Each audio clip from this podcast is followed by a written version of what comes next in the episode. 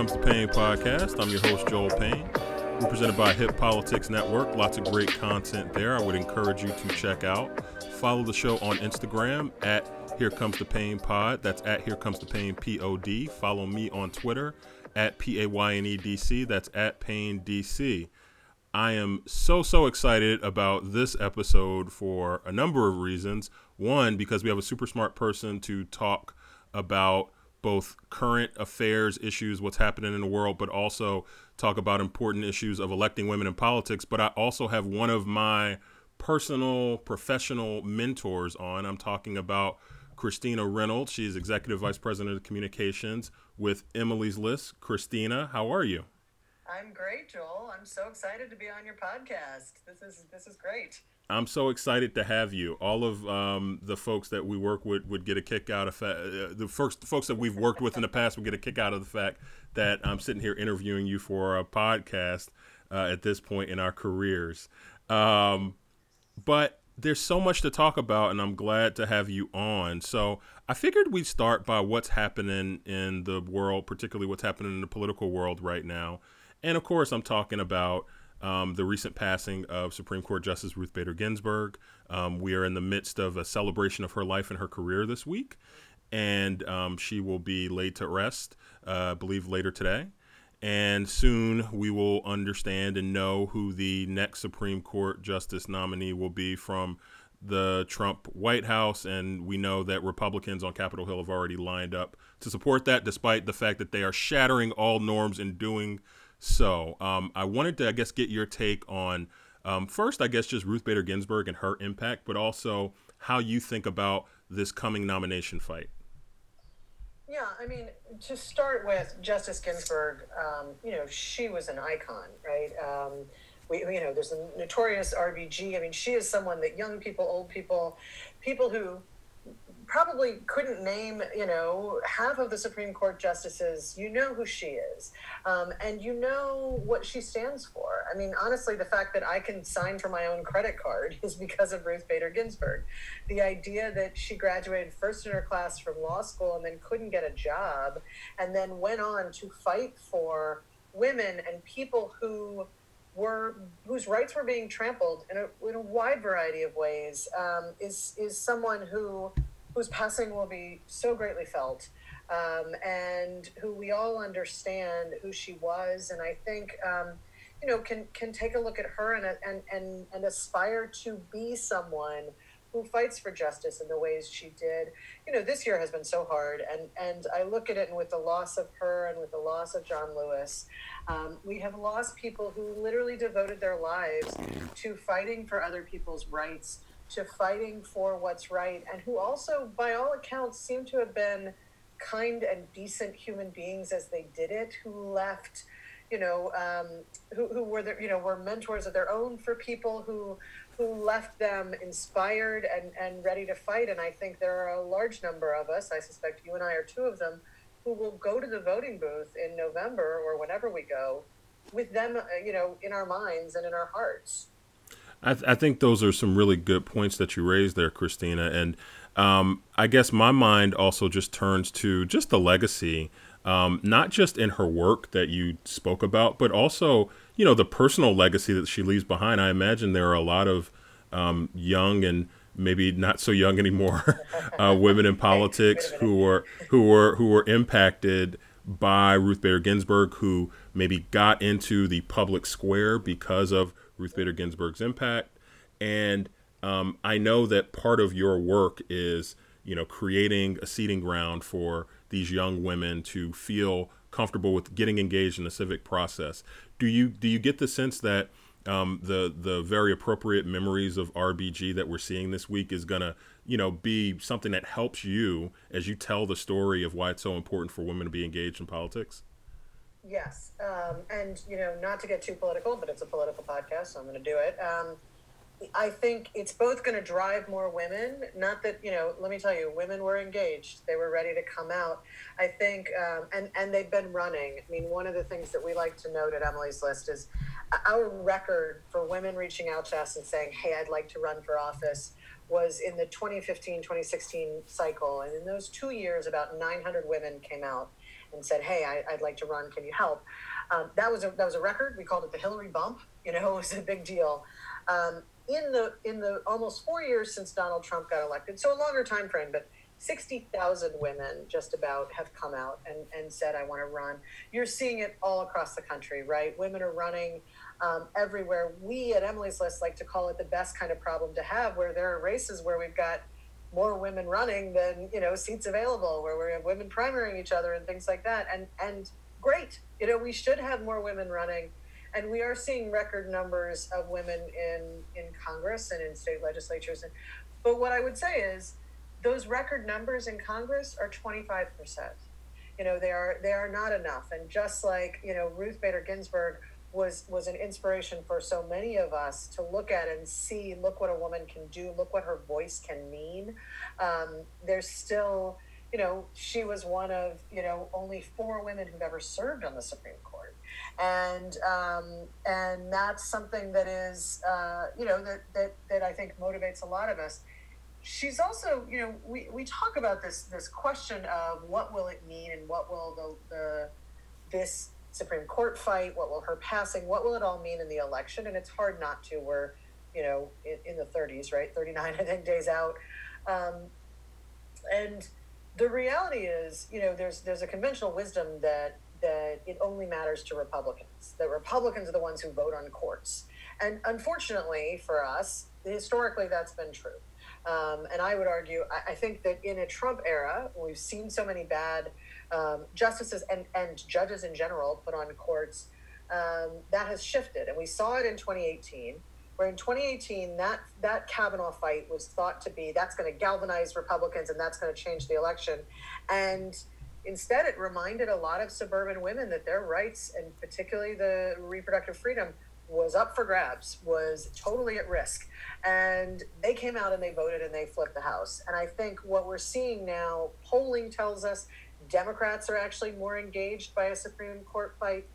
And um, and we feel that you know we saw I mean it's interesting Republicans are saying that they've had near record numbers of fundraising I don't know about you Joel but I haven't seen them put out any numbers and we have put out numbers and they're you know they, they blow the roof off right um, and so what we're seeing is that Democrats saw her passing they were already engaged by the Supreme Court and they saw her passing and they thought now this is this is that seat. This is that woman who stood up, you know, on so many issues um, and and carried the flag for so many of us for our rights, for our health care, right? Obamacare. It's so important that we protect that. Um, and that seat is now, um, uh, you know, potentially going to be filled by Donald Trump, and that's driving Democrats. And so I think we're going to see an already engaged electorate be pretty pretty fired up um, come election day. Yeah, I think those are some really good points that you raised, Christina. And you know, just again, kind of staying engaged on this issue about the courts. Um, I, so personally, I, I have a problem whenever I hear people talk about women's issues, not because they're not important, but because I think it almost like minimizes it and limits it to the fact that like it's only women who care about like women's reproductive rights, right? Or it's only women who care about, um, you know, all of these other kind of sundry of issues that get boxed in there.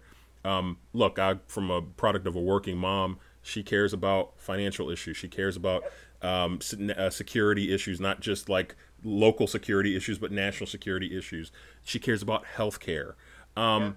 But I imagine all of those issues really, when you think about this seat being open, are are issues that we're concerned about. And, I, and I'd imagine at Emily's list, there are issues that you are monitoring. Yes. Can you talk a little bit about how this opening maybe creates some peril or create some concern about those issues?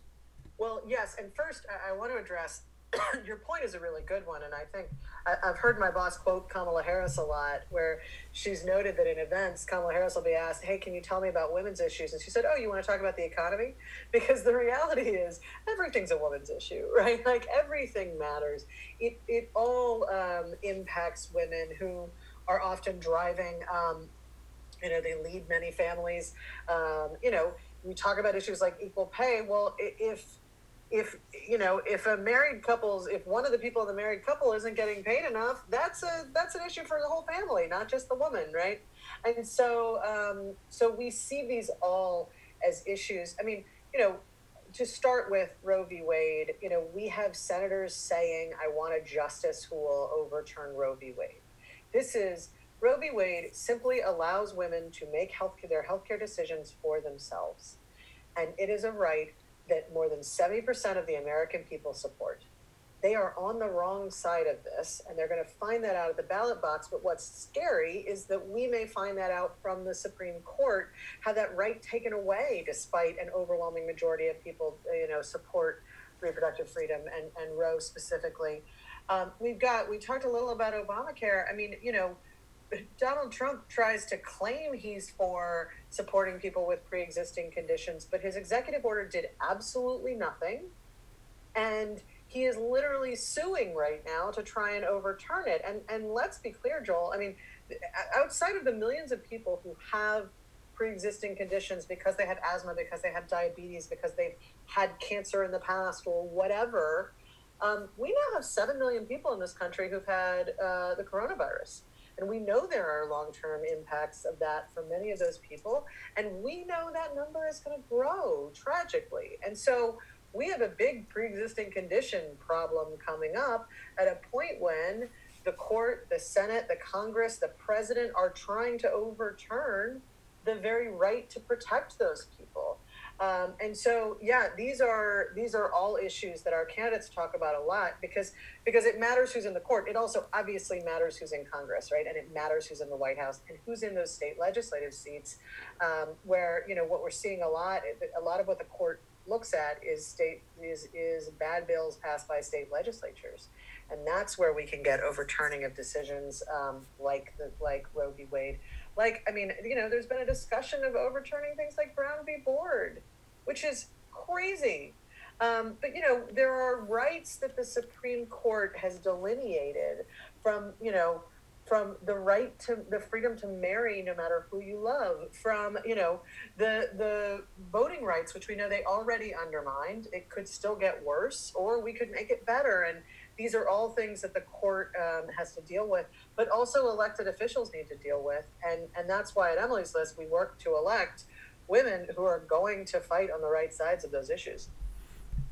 Christine, I appreciate you kind of going through that. And I think you were so right to just bring up all the different issues that really, again, are on the ballot. Well, they're well, one, they're they're at risk for this nominating process that we're at, but they're on the ballot in 39 days, right? And they're going to be the issues that I think um, progressives are going to be fighting for, and people who are kind of standing on the side of uh, women's um, rights and women's equality, they're going to be fighting for as well.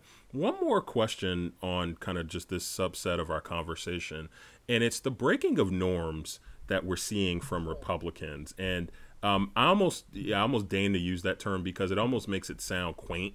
I mean, it's really more than the breaking of norms. It is, it is just a disregard. oh my gosh, it's it's it is the disregard for any kind of allegiance to what we know to be core to our democracy and to our country, and um, just the callousness. I almost feel like the hypocrisy argument doesn't even feel strong enough anymore, because what what it feels like to me is that Republicans have just decided their voters are not going to penalize them for being hypocrites. But you know, you worked in the Obama White House and you understand um, politics at such a macro level beyond the work that you're doing now. Can you talk a little bit about just what you think when you see Republicans, um, you know, really going against what we know to be kind of the way that these institutions are supposed to work? They are abusing the Senate, they're abusing the yeah. courts and judiciary. Can you talk a little bit about that?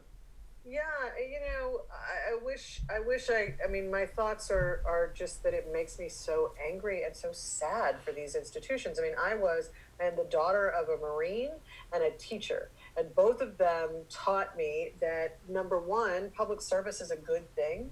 Um, and number two, that truth and fairness and justice matter. And I think that right now we have a Republican Party that is running roughshod over both of those ideas. They constantly undermine the work of government, the importance of that work, the work of public servants.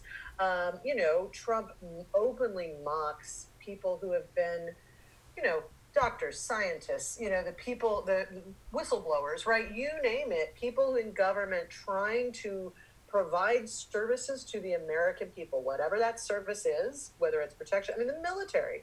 The, the, the way that he talks about the military, and, you know, he mocks the Atlantic story and says, oh, that's not true, but, but he says it on the record in his rallies. So, you know, we've watched him time after time and then and then you know you and i both both got our start in research. I mean i believe in facts right? I believe in truthiness for goodness sakes right? Like i think that if something is true you should say it you know and if it's not true you shouldn't say it. And it's that simple and i i spent a lot of my career telling people you can't say that it's not quite true you know and um and they don't just blow past that. They don't just budge the truth. They lie. They're lying. I mean, right now, Donald Trump is not just openly lying to the American people, he's doing it on issues like voting. He's undermining institutions that matter in this country, like voting, like the media, um, you know, you name it.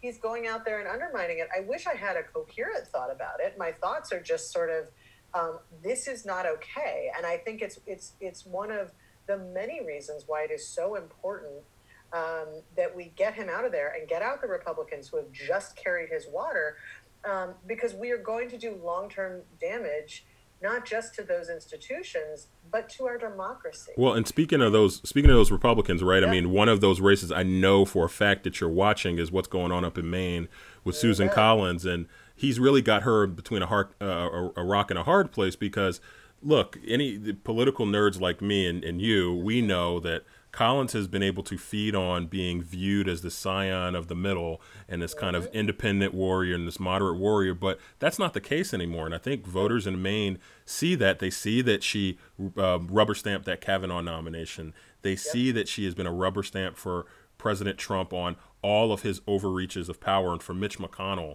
and his legislative graveyard.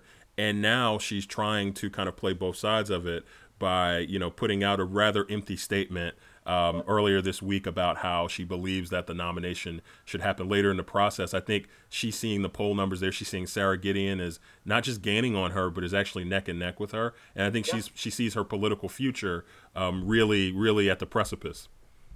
Yeah, I think she also saw that they were going to have enough votes that she got a free pass. And I think that, um, but I think your your take on that is exactly right. And and Maine voters, it's you know Maine voters are seeing it. We're also seeing you know Susan Collins used to be the rare Republican that got some support from groups that supported things like reproductive freedom, like climate, you know, like you know stopping climate change, um, not, uh, but you know like the climate groups and the and they're with Sara Gideon this time because they've seen Susan Collins is going along with Donald Trump almost every time and um, including on some vital she supported Kavanaugh. That right there, she flipped the court over to a conservative court.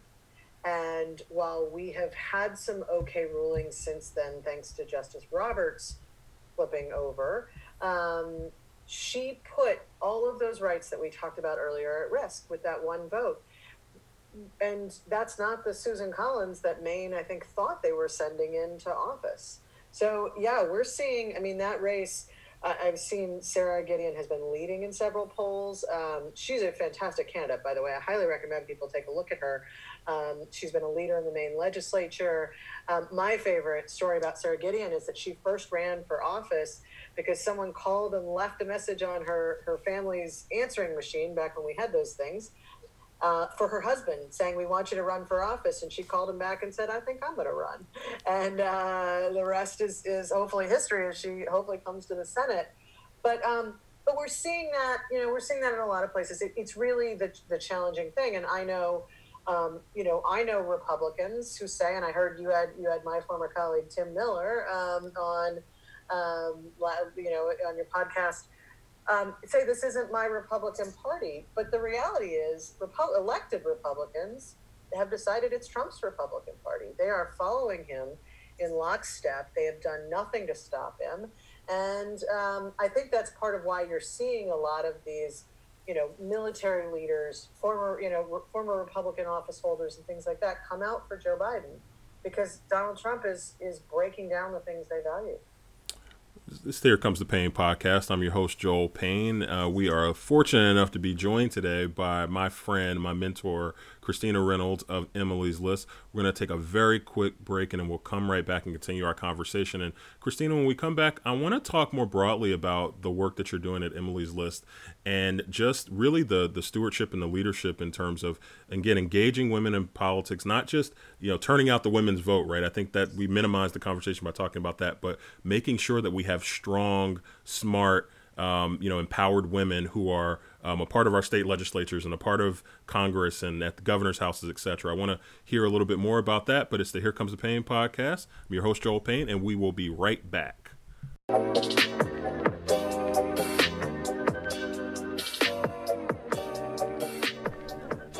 And just like that, we're back. It's the Here Comes the Pain podcast. I'm your host, Joel Payne. We're presented by Hip Politics Network. Lots of great content there to check out and excited to have you here with us this week, where again I am joined by my friend Christina Reynolds, who is Executive Vice President of Communications with Emily's List. We are having a really good, important conversation about um, the news of the week, which is obviously the passing of Ruth Bader Ginsburg, talking about her impact and about the importance of the courts as we kind of look down the barrel of 40 less less than 40 days between now and the election. I want to turn the conversation a little bit to talk about Christina's work, her day job. I don't even call it a nine to five because I know it's more than nine to five right. with Emily's list. And I'd love to hear just you talk about what you guys are focused on. Talk about really kind of what the group is all about and any kind of special projects or initiatives that you're um, you're um, pushing this cycle in particular. List is um, we're we're actually 35 years old this year. We're old enough to run for president, I suppose. Um, uh, Emily's List was created because at the time in 1985, um, no Democratic woman had ever been elected to the Senate in her own right, and our founder had just watched two women lose close races because the the so-called Democratic establishment didn't believe they could win and so they wouldn't raise them money. And so she said, "Fine, we'll do it on our own." And she literally sat with a Rolodex for your listeners who are not my age. A Rolodex is a, like your your phone contacts in, in hard form, um, little cards and everything. They sat with their Rolodexes and they wrote the people they knew and they asked for for you know. Um, a check for uh, Barbara Mikulski was their first candidate, um, and they raised her money, and she ended up being the first Democratic woman elected of her own right since then, we have grown and we have, um, uh, you know, expanded into every office um, and have elected um, have elected an amazing number of women. Um, it's what we love. There's a, there's a chart that shows. Um, in 1985, there were roughly the same number of Republican and Democratic women in the House. I think it was 12 to 13. Um, so, yay, you know, 25 whole women. and since then, the number of Republican women this year is, I believe, only one more than it was in 1985. Um, and the number of Democratic women is up in the high 80s. So, you know, we've we've been very proud to get in there. And, and what Emily's List does, we don't just raise money now. Um, we get in with candidates we work with them we help them find staff we prep them for debates we you know we try and help them from start to finish we help them learn how to fundraise you know, one of our biggest things is um, the belief that like anybody can run for office if you're willing to do the work, right? You don't have to be someone who's wealthy and has wealthy contacts. You don't have to be someone who has been running for office all their life. You know, we saw in 2018 the number of amazing women. You look at a Lauren Underwood, a Lucy McBath, um, Sharice Davids, who had never run for office before, and for a variety of reasons, healthcare being a big one for many people, um, raised their hand and said, "I got to do something." Um, and those women are making a huge difference, and we are we are so proud to be able to help them. We also run independent expenditures um, on behalf of candidates, and then we have a training program. Um, those women that I mentioned that come into us and say, "Hey, I'd like to run for office." Um, some of them are just thinking about it. Some of them are ready to run. Sometimes it's town alderman or you know um, dog catcher or whatever the role is. Um, we have created a, a run to win program which is aimed at we do trainings we do webinars we have what we like to call the happiest place on the internet which is our run to win private facebook group and it's all of these women providing each other support um, and you know lifting up when they have good moments and answering questions and it's things like I can't figure out childcare while I'm trying to campaign. How do you do it? You know, how are you dealing with the pandemic? Um, and so it's really, um, I love my job because I get to work with so many, for so many, and with so many amazing women. I mean, you meet any of them, and we, we are lucky enough to have them. Sometimes they'll come and say hi at our staff meetings and things like that. Um, and they're they're dynamic they're diverse, they are interesting, and they bring so much different experience and such an amazing lived experience um, that's so important. I mean, this is the, you know, this, you've been in politics a long time. Our politics is still driven by old white guys and often old wealthy white guys, right? And uh, you know, nothing against those guys; they've got their place and they represent, you know, people, um, and many of them do good work. But you know, we shouldn't we shouldn't have to wonder what it's like for a working mom. We should have working moms help make the uh, make the decisions. We shouldn't have to wonder what it's like for someone who is, um, you know, for example, we've got an amazing candidate in Texas, Gina Ortiz Jones. Um, Gina is the daughter of, of uh, an immigrant. She is um, uh, LGBTQ and she served under Don't Ask, Don't Tell. You know, um, she's a military veteran. She's got a lot of experience that she brings to the table, and that's something that we can use more of that, more varied voices, more um, different lived experiences. We just think government works better that way. I mean, I, I will also say we are pretty proud of the fact that when I look around and I look at the way um, Nancy Pelosi has Donald Trump's number and has, you know, held his feet to the fire and gotten a ton passed through the House. When I look at Kamala Harris and the way she has held the administration accountable you know, questioning things, but her also working with, I mentioned Lauren Underwood, on issues like black maternal deaths, you know, that, there is, is a rising problem and how do we address that? Um, you know, when we look at the the people who have really driven some of the fight against Trump, I see a whole lot of women in there. Gretchen Whitmer, you know, um, Kate Brown out in Oregon, Michelle Lujan Grisham, Stacey Abrams, who, you know, I would argue had that election stolen from her, but is out there fighting every day to get a fair count in the census and a, and a fair count of the votes. Um, we could not be prouder to see what these women are doing and to help lift more of them up. I think you're. I think, by the way, just your point about Pelosi is such a good one that like consistently, and I've said this. You know, I do work for CBS News. I'm on MSNBC, some other places, and uh, when I've been on there, I've talked about how there the one consistent theme in the pushback to Donald Trump.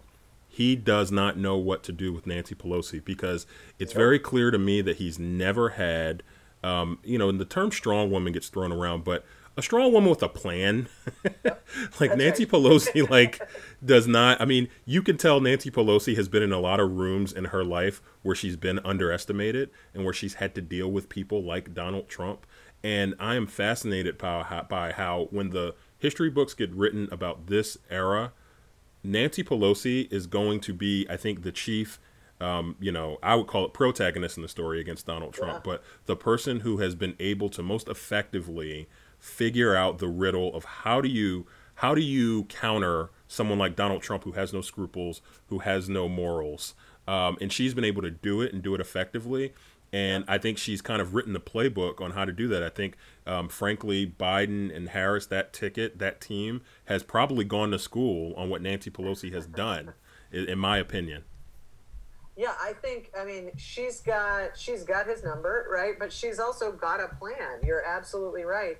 And I feel like, you know, what we see so much when you look at Mitch McConnell running the Senate and, and Donald Trump running the, you know, administration, I suppose, um, you know, who's the grown up in the room, right? Who's the person who's actually trying to get to solution, trying to get to, to answers for people um, and, and help for people? It's Nancy Pelosi. And, you know, I think it's phenomenal. And I think, you know, she's also, um, we've got a lot of women in Congress who are also serving that voice. You know, Tammy Duckworth every day is pushing on issues that matter to, to veterans, right? And she drives the Republicans crazy too. They don't know what to do with her. You've got a Maxine Waters. You've even got like, you know, Frederica Wilson back when um, when Donald Trump insulted a Gold Star widow you know, was the one to argue and push back against the president, which is not always an easy thing Ma- to do. Mazie Mazie Hirono on several Mazie occasions. Hirono, You've seen her. Hero. I mean, there's just so there's so I mean, and of course Elizabeth Warren, the inspired campaign that she ran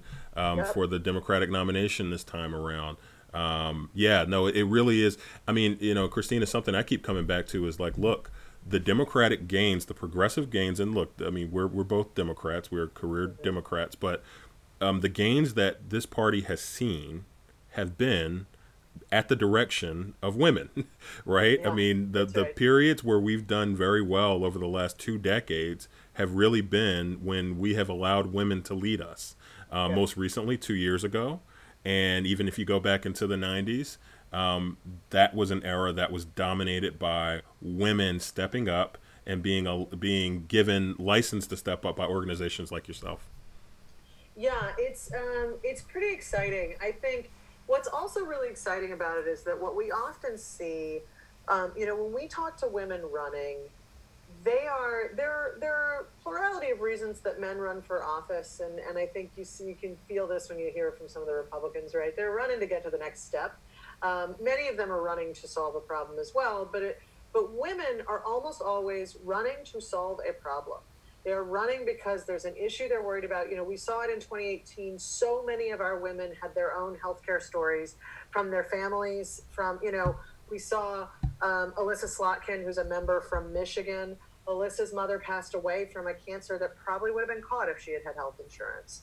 You know, you see these stories that drove these women into um, into running, and it's it's. I mean, Lucy Lucy McBath, Lucy, Lucy McBath, McBath, with her yes. son losing her son yeah, to gun violence. Right. Yeah, and and you know, it's something Ayanna Pressley says very well. The people closest to the pain should be closest to the power, right? And that's what we see is these women taking those issues that have impacted them or their community and and bringing those voices into congress into the state legislatures into the governor's mansions and and it's something so powerful and i do think it makes a difference you know watching a katie porter give someone the business you know um, knowing that she is fighting for the people that she dealt with when she was helping like hold the banks accountable for bad mortgages and bad lending you know watching um, Alexandria Ocasio Cortez and, and Ayanna, and you know, um, at, raise these issues for people in their communities.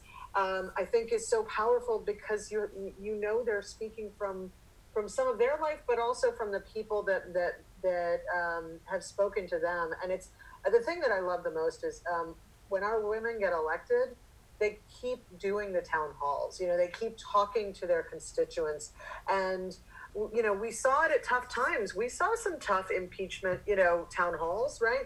They didn't stop doing them, and and um, it's something we're really proud of. Is they know, like, I'm going to stand up. You may not always agree with me, but I'm going to stand up for what I believe in, and I'm going to try and speak for what this community, you know, needs.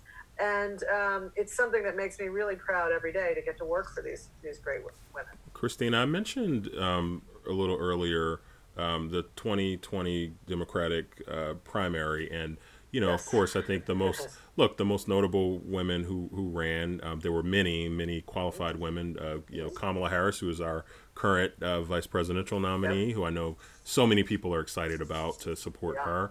Um, Elizabeth Warren, who just ran such an inspired um, campaign, a really transcendent campaign. Um, and I just wonder, kind of from your perspective, look, you've you've been in the White House, you've You've been in leadership positions on a number of presidential campaigns and even campaigns at lower levels as well. But just, I guess, from from a looking at like kind of the, the presidential process, like obviously we haven't had a woman president. The perspective of your organization in terms of thinking about like how to keep women engaged, given the fact that again we had another cycle where we had these very accomplished, qualified women who were not able to get to the top of the ticket. I know that women are going to be fired up to support Joe Biden, but obviously there's a disappointment. We both worked on the Hillary Clinton campaign sure. in 2016. What is that challenge like for you every day? You know, it, it can be hard. And, and honestly, one of the challenges that we face at Emily's List is it is harder for a woman. You know, uh, women face challenges that men don't face when they run for office. And we want to be upfront about that and we want to call it out. Um, but we also don't want to discourage women from running. And the good news is, what we're finding is women are saying, "Yeah, a lot of my life is harder. I'm still going to run." Right? Um, and but it, it it's tough. I will say, I am a believer in. Um, if you can see it, you can be it, right? I, I do think that matters. Um, we actually have an ad out tonight from our today from our independent expenditure um, about little girls being able to look to the example of Kamala Harris and why that matters. Um, but you know, so I think I do think that I'm also a believer that every woman who runs makes it better for the next one. Um, you and I both, you know, and I think a lot of the country are heartbroken that Hillary Clinton wasn't president. She would have been a great president. I would have liked to have seen her tackle a challenge like the coronavirus because I think we would have had actual leadership and science and things like that. Um, but I think that Hillary Clinton did make those cracks in that glass ceiling because more people could see her as a nominee and because it woke a lot of people up to the fact that part of what she faced was sexism. And we call it out more now. You know, when a reporter writes a crappy headline, you see it pretty quickly on Twitter in ways that you and I did not when we were working for Hillary, right? I think there was sometimes an assumption oh, that's just Hillary. Yeah. And and I do think it woke some people up to what women face and also to we don't have to take that right? I mean i think um, we saw when there was a there was criticism of kamala harris for being too ambitious um, which i find ridiculous. Um, you know ambition is something we praise in men and it's something that we we criticize in women. And the reality is i think prior to this cycle and seeing those women run and having been through hillary I'm not sure there would have been the outcry that there was when that came out. And I don't think that's fixed everything in voters' heads, but I think it sure makes some progress, right? I think it makes people stop and say, wait a minute, maybe I do. I, look, I think it's I think it's challenged a lot of us. I, will say this, and look, I worked on that campaign, mm-hmm. um, and I'd like to think I'm a pretty learned guy.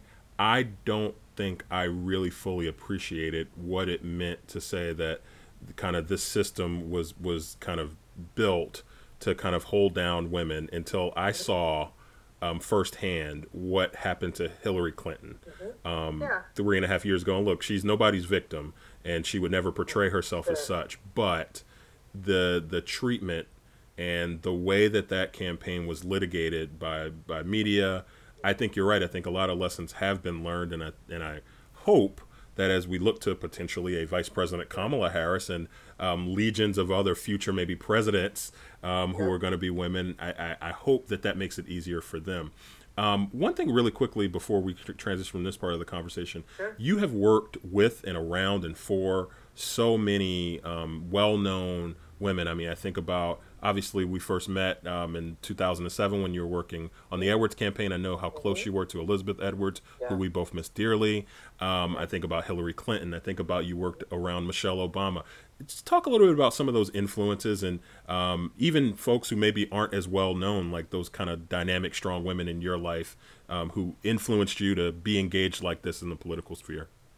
Yeah, I mean, you know, I'll say honestly, it started with my mom. I mean, my, uh, you know, I, I, I take my desire to make communities better and, and, and do something to change things I don't like um, from both my parents. But, you know, my mother was, my dad was a Marine and, and he traveled a lot. Um, and so my mom was kind of mom and dad and, you know, all things. And watching her work, she went back to school um, when my sister and I were in elementary school, and and you know, watching her get all those things done, and you know, never like not she didn't hold her tongue. You know, she felt like, and she and my I can attest to this. I've met I've met Mother Reynolds. That's, That's right. right. That's she right. Also, as you can also attest, she makes a mean brownie. She does. But um, uh, you know, I think it started there, and you know, I worked for, and interestingly, you know, my first boss out of college, I worked at the ACLU of North Carolina, where my boss was future Congresswoman Deb Ross, who is going to,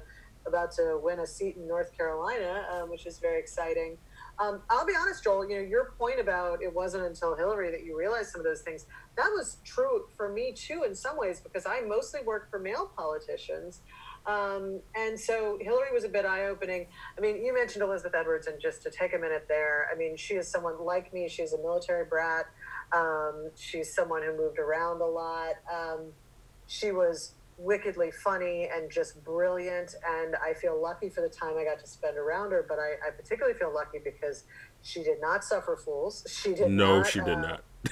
She did not hold her tongue, and I am so grateful for. And she pushed women around her, like, no, I want you. You're you're speaking for me too out there. I want you to get out there and you know talk up in that meeting. I want you to you know have a seat at the table and and I remain very grateful for that. I will say I've also not just the politicians, but I have gotten to work with some amazing women. You and I both, um, you know, did spent some time with Jen Palmieri, um, who's been, you know, both of her books lay out a, a, lot of great stuff. If you haven't read them, you should. Dear Madam President was the first one. It's um, it, it, it's a lot about the Hillary race, but um, uh, and I got to work with um, uh, Jen O'Malley Dillon when oh, she was boy, still yeah. just Jen O'Malley. Um, we worked together for almost 20 years now, and she is now Joe Biden's campaign manager. And I watch her and I'm just in, in awe of of that. And and I think the biggest thing that I've learned is first like lift other women up. You know, help them. Um, you know, where you can. We're not fighting for one woman's seat at the table, right? We're all, you know, we all do better when there are more of us around um, and and the other thing is just, you know, you're not. I think that a lot of us sit back and think they must know more than we do because they sound so confident, right? They sound so sure. Um, and the reality is, no. A lot of this is guessing. It's just your good judgment, and you have. I tell that. I tell that to the young people I work with all the time. Is like some sometimes you just and that's that's not specific to women but th- that oh, is an yeah. important lesson for young women to understand i think as they're coming up is that you don't have to have all the answers and that there's a community of people to support you and lift you up two things really quickly one i sleep yeah. better at night knowing that jennifer o'malley dillon is at the helm of the biden campaign um, in the moments where we see the president sounding like a nut job on tv I do sleep better at night, understanding that Jennifer is at the gears of the ship there, and I feel a lot better. Um, and then also, you know, you talked about Elizabeth Edwards, and I will tell you something that I think gets missed in the long spans of history is the impact on healthcare law that that campaign had, and particularly the tutelage and the leadership of Elizabeth Edwards in being very critical to guiding our healthcare um, policy discussion, which impacted that race. And I know that that's like a famous thing for people who like didn't people who don't win presidential races. They're like, yeah, but our issues won. I can tell you for a fact, our issue there won, and it's changed people's lives. And I know Mrs. Edwards um, has to be looking down somewhere, pretty happy at the work that she did to lay the foundation there.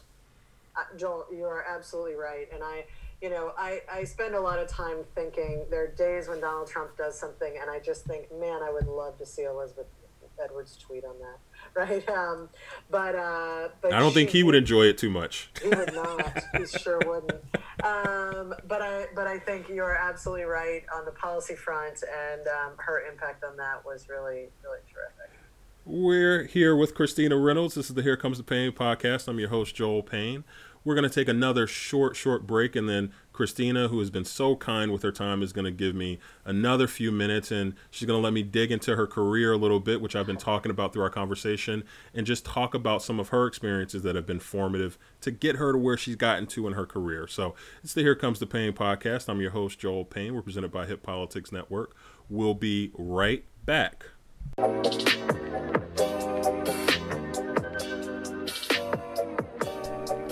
And we are back. It's the Here Comes the Pain podcast. I'm your host, Joel Payne. We're presented by Hip Politics Network. And we are in the home stretch of our conversation with my friend, a um, true leader in the progressive space and a true leader in terms of um, you know, just all of the work that we've seen over the last decade in uh, the political space. Um, Christina Reynolds, who is the executive vice president of communications for Emily's List, and she's a dear friend. And I'm gonna lead into this part of the conversation by talking about how Christina and I met, which is she hired me to work on the Edwards campaign back in 2007 when I was a young babe in the woods. And she um, hired me to join her research team in Chapel Hill, North Carolina on the Edwards campaign. And, you know, Christina, I, and look, I, I think um, there are certain lessons to take away from all of the stops that we've had in our career, and I'm sure yep. you take them away yourself. I'm amazed when I kind of think about the folks that we had a chance to work with on that campaign. I, I can actually physically remember how we sat in the office, yep. and yep. if I look to like my right, this person I saw, I remember if we kind of look at our policy shop, that was one stable of desks behind me. There was yep. Jean Pierre. There was Mike Signer, former mayor of Charlottesville, Virginia. Right. There's Heather McGhee, Heather McGhee. media yeah. superstar. They have Eric That's Schultz, right. you, Jen Palmieri. I mean, the list goes on. I'm like going to leave people out. Adam Jentleson. We had like so many smart, accomplished people. And I guess I'm just, I feel so fortunate that I got a chance to just by osmosis be around those folks. But just talk to me a little bit about just your experience. You can talk about it there, but in other places, because a lot of those colleagues that you worked with on that campaign, you actually, I think, previously it worked with on Tim Johnson's Senate race in 2002, if I'm not mistaken. Um, so several of them, yes. Um, yeah, you know, it's campaigns are interesting business, right? Um, yeah, I, I think you learn something from the winning ones and the losing ones, and um, uh, and hopefully you get to work with good people along the way. That Edwards campaign was certainly an example. Did not end the way we, we would have wanted in many ways, but sure. um, but uh, what you know, one, I remain incredibly proud of the policy that that team put out. I mean, I, I like to take credit for it, even though it was you know I didn't do the work, but um, uh, but it was um, a, a a campaign that put out ideas. I was proud of the fact that we talked about poverty which um, you know not a lot of presidential campaigns talk a lot about. Um, and I, think um, you know that was it, we were a, a, good little family that got a lot done, and we got to got to spend time in Chapel Hill, North Carolina, which I will never complain about. Um, lots of good barbecue. Lots of there you go, good barbecue, good basketball. Um, we may disagree on that one, but. Uh, um, but yeah, I mean, I think you know the best thing about campaigns are that you know you work like crazy, but you you what that means is you're getting so much more experience. You get to see and do so many things. I think that campaigns are innovative, you know, because they don't they don't have enough money. They never have enough money. They never have enough time, and so you figure out creative ways to do things. You figure out ways to reach voters, and you get to talk about the issues and for all of us who are jaded and end up dealing with you know joel you you and i know as as pundits so to speak we talk about the political process a lot and that's interesting. You know listen i i love it. I'm a hack. But um but campaigns also you get to deal with the, the issues right? And you get to deal with why am i what do we stand for and what are we doing? And primaries are always tough because fundamentally we're all on the same side, right? Our set, our shared set of values is significantly larger than what divides us. And there can um, only be one winner. There can only be one winner. I mean, that's the thing. You mentioned this primary. I mean, I think approximately 4,800 people ran in this last presidential primary, and only one of them won. And so um, it, it's it's really hard. Um, but you do learn a lot, and and I also think we all live in our own bubbles, right? We see this more now, and we see it more in the people who watch Fox only watch Fox, right? People who watch MSNBC maybe only watch MSNBC. You see that we kind of collapse into ourselves, and campaigns force you to break out of that some, right? They force you to have a better understanding of what do people in Iowa think? What do people in, you know, in South Carolina think? What do, you know, what's going on? What moves different people? And I think that's good for all of us. So I remain grateful for getting the chance to do that. I remain especially grateful for getting to prove that you know people who start as clips guys can go very very far in their careers and end up making the news uh, as in the case of yourself. Um, i'm a much better I, pundit than i was a than i was a media monitor i hope. You were a very good media monitor but you are a better pundit. You are great. Um, but you know it's uh, it is always fun. I love getting to um, to to talk about campaigns. You know, I worked. You mentioned Tim Johnson's race in South Dakota. Um, I won't say how many years ago it was, but it was a lot. And um, and that was my first race being a research director and running my own shop. And it was Jen O'Malley's first race running her her own shop as a field director. And it was uh, Dan Pfeiffer's first race as a communications director. He's now on Pod Save America and was a White House, um, you know, senior advisor to Barack Obama for many years. And you know, I, when I look at the what what some of my friends from campaigns have gone out and done, it just makes me um, really grateful that they're on our side and still fighting the good fight. I, I totally agree with you. Um, also, just really briefly, want you to talk about that experience working in the Obama White House, and there were just so many um, you know, generational issues that we had to confront. You know, I was in Majority Leader Harry Reid's office the first two years of the Obama White House, and so um, I was there for Obamacare, I was there for Wall Street reform, etc. And yeah. you know, really living through history. Um, yeah. That was just such a fascinating experience for me as someone who was still on the ascent growing um, as a public servant. But you know, that must have been fascinating for you to have that seat to see all the things that we saw. I mean, everything from domestic policy to the to yeah. the killing of Osama bin Laden. Um, just so many things you had to experience. Yeah, it was. You know, I started. Um, I worked on the inaugural committee, so I started the day after the inauguration. But um, it was funny because you know you get there and you look around, and then you know part of you thinks this is the White House. When are the grown-ups going to show up? And then you realize you are the grown-ups, and that's kind of scary. But um, but you also get there and you don't know where the bathroom is right? You don't know how to reserve a room for the meeting and you're governing on day one right? And we were as as you point out like this was um, you know the height of the recession and we passed um, you know the, the stimulus Congress, obviously yeah. the, the stimulus um, pretty quickly. And, and i remember working with joe biden's office a lot to put out the stimulus grants and things like that.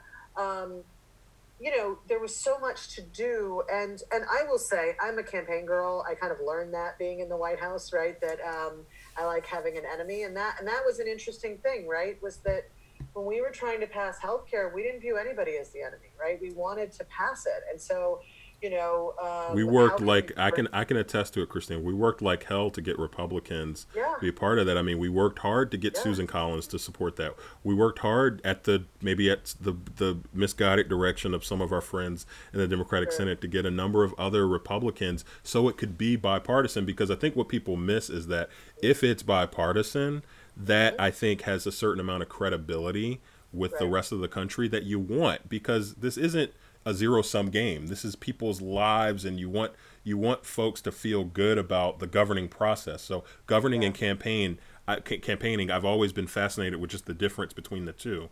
Um, I've yeah. learned so much about that.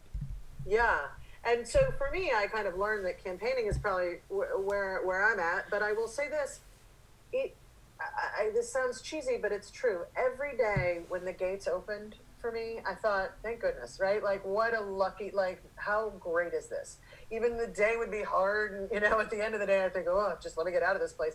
But, but you do think like this is a privilege every day, and you get to work with people, and particularly, you know, working with career officials. I worked a lot with different agencies and working with them and learning, you know, these people who have given their entire careers to the public service um, it's it's part of why I have such a hard time with the way Donald Trump has has demeaned government service because it is valuable, it is important, and it is you know.